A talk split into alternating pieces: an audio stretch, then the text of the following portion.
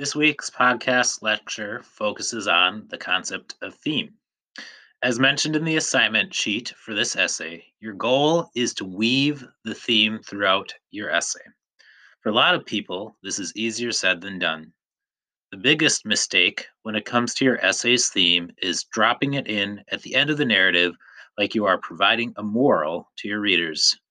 Often, this leads to an unsatisfactory conclusion, one that also talks down to the reader.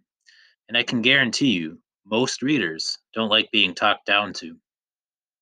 Weaving the theme throughout an essay is difficult to do, but through time and thought can easily be achieved. When it comes to theme, I also want to remind you of something Donald Murray mentioned in the article What and How to Write When You Have No Time to Write. If you know what you want to say, you've probably said it before, or it's not worth saying. These words seem harsh, but when it comes to theme, there may be a sliver of truth in them. Often, when we start writing a story, we know what the story is about, including what we learned from the incident, which also means we know the story's theme or one of the potential themes. The problem with this approach is it often requires little reflection or revisiting of the moment you've already figured it out. So instead, what I would argue is stick with the event or events and write the events out first and don't even think about theme.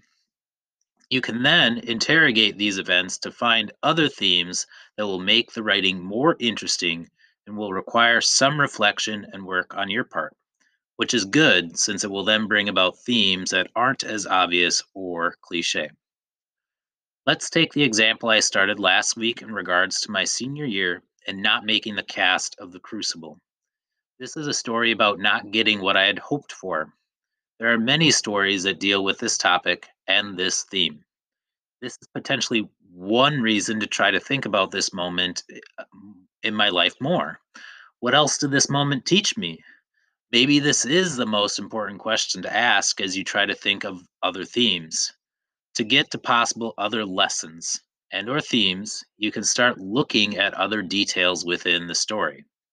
I'll walk you through a couple of choices I could make. So the list goes up. I find out I'm not cast, and also find out my best friend is cast in the leading role and he's never acted a day in his life.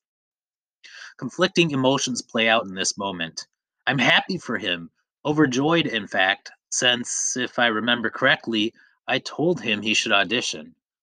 But there's also the ugly emotion, and I'm sure you can all figure it out. Jealousy. I was jealous. He made the cast. I didn't. He was John Proctor. He has never acted before. How could this be? If you remember last week, I mentioned one of the scenes I was thinking of including in this narrative essay would be my conversation with my best friend. His name is Dan, by the way. In this conversation, I convinced him to stay in the play.